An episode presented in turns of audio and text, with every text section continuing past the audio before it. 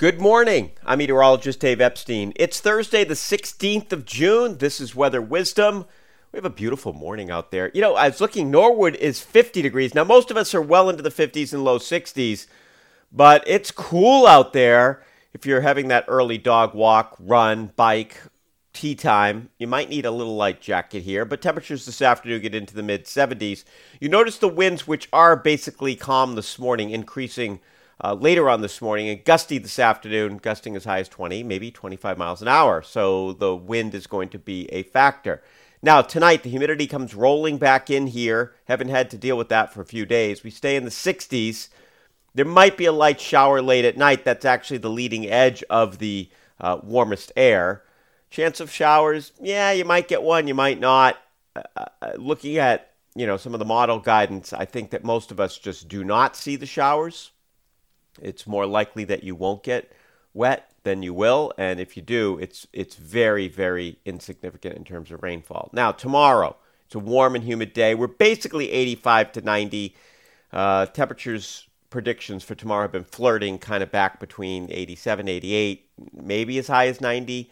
Uh, I think that 90 is not widespread tomorrow, but it's not impossible that some of the interior areas get up there.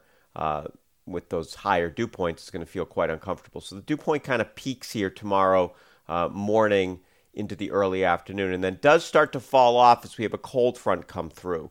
And that frontal system will bring in a renewed chance for showers and maybe a thunderstorm, and that would occur late afternoon or evening across the area and certainly knocking temperatures back. So tomorrow's temperatures, uh, tomorrow night's temperatures fall back down towards 60 degrees. But that takes us all morning and for you folks south of the Mass Pike, it probably stays a bit humid uh, during the overnight hours and certainly warmest as well. Let's look at the weekend. Looks pretty good to me.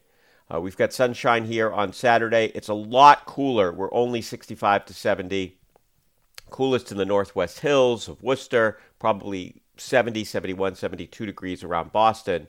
Uh, partly cloudy, chilly for Saturday night for the time of year, down into the 50s. And Juneteenth, Sunday, Father's Day, mostly sunny. Again, upper 60s to low 70s. Uh, unusual to be under 70 with sunshine. It's pretty difficult to do this time of the year. If it were to happen, often we have rain and the clouds, but we're going to have sunshine and it's going to be cool. It will feel nice in the sun, but you'll definitely notice it's a cooler kind of day. And uh, then we have a moderating trend early next week. We'll get back up near 80 degrees probably by Tuesday. Have a great weekend, everybody. Happy Father's Day to all the dads out there.